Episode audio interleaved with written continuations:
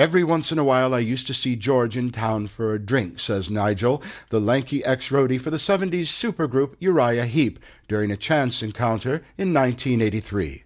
Of course, he's always so low key that even many of the regulars never really caught on to who he was. I remember one old jit rabbiting on and on about how the famous George Harrison of the Beatles lived in Henley, and was even known to come into that very pub for a lager from time to time. No, said George, full of mock surprise and more than a little thick Newcastle brown. Not him. On Harrison's home turf of the pastoral Oxfordshire river town, Henley on Thames, one is tempted to believe just about anything one hears concerning the lauded guitar player, if only by virtue of the fact that even those with an ear for such Beatle-related gossip hear so very, very little at all. Even Henley's few crusty cabbies will tell you that although they're summoned to pick up a fare at Friar Park, or the Park as the locals call Harrison's palatial Victorian manor, they're never sure which of the several soiled groundskeepers marauding around the garden is actually who he seems. More than once I've seen him digging around out there up to the tops of his wellies in shit, cooed one chain-smoking driver while taking me on a ten-pence tour of Henley. He's an odd one, is George. But then they all were, weren't they?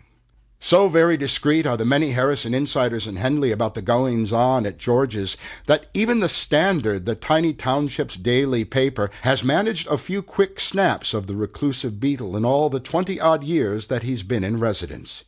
Even those rare birds who somehow manage to summon up the courage to amble cautiously up to the park's massive wrought iron gates and take a poke at the estate's brass intercom button are almost always made to feel most unwelcome.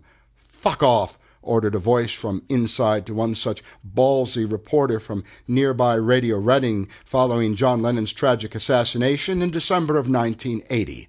And as if that wasn't enough to discourage intruders intent upon an afternoon of up-close Beatle watching, then the elegant green and gold sign posted just outside the main gate advising all uninvited guests to Get your ass out of here, in ten major languages, just might. Despite the bravado, however, and although he has recently installed an elaborate security system, Harrison steadfastly refuses to allow any guard dogs on his property. As Ian Paice of Deep Purple told me, to George, dog is God spelled backwards, negative symbolism bound to be offensive to the religiously conservative Harrison.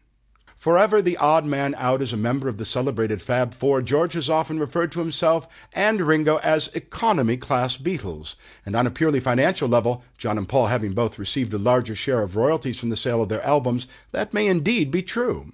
However, both as an artist and a time-tested sincere truth seeker, Harrison is running way ahead of the game. About the name of his fledgling record label, Dark Horse, he once said, That's the one who suddenly pulls out from behind the rest and barrels ahead to actually win the race. The one that nobody's bothered to put any money on. That's me, I guess. The very last one anyone would have ever expected to come out a winner.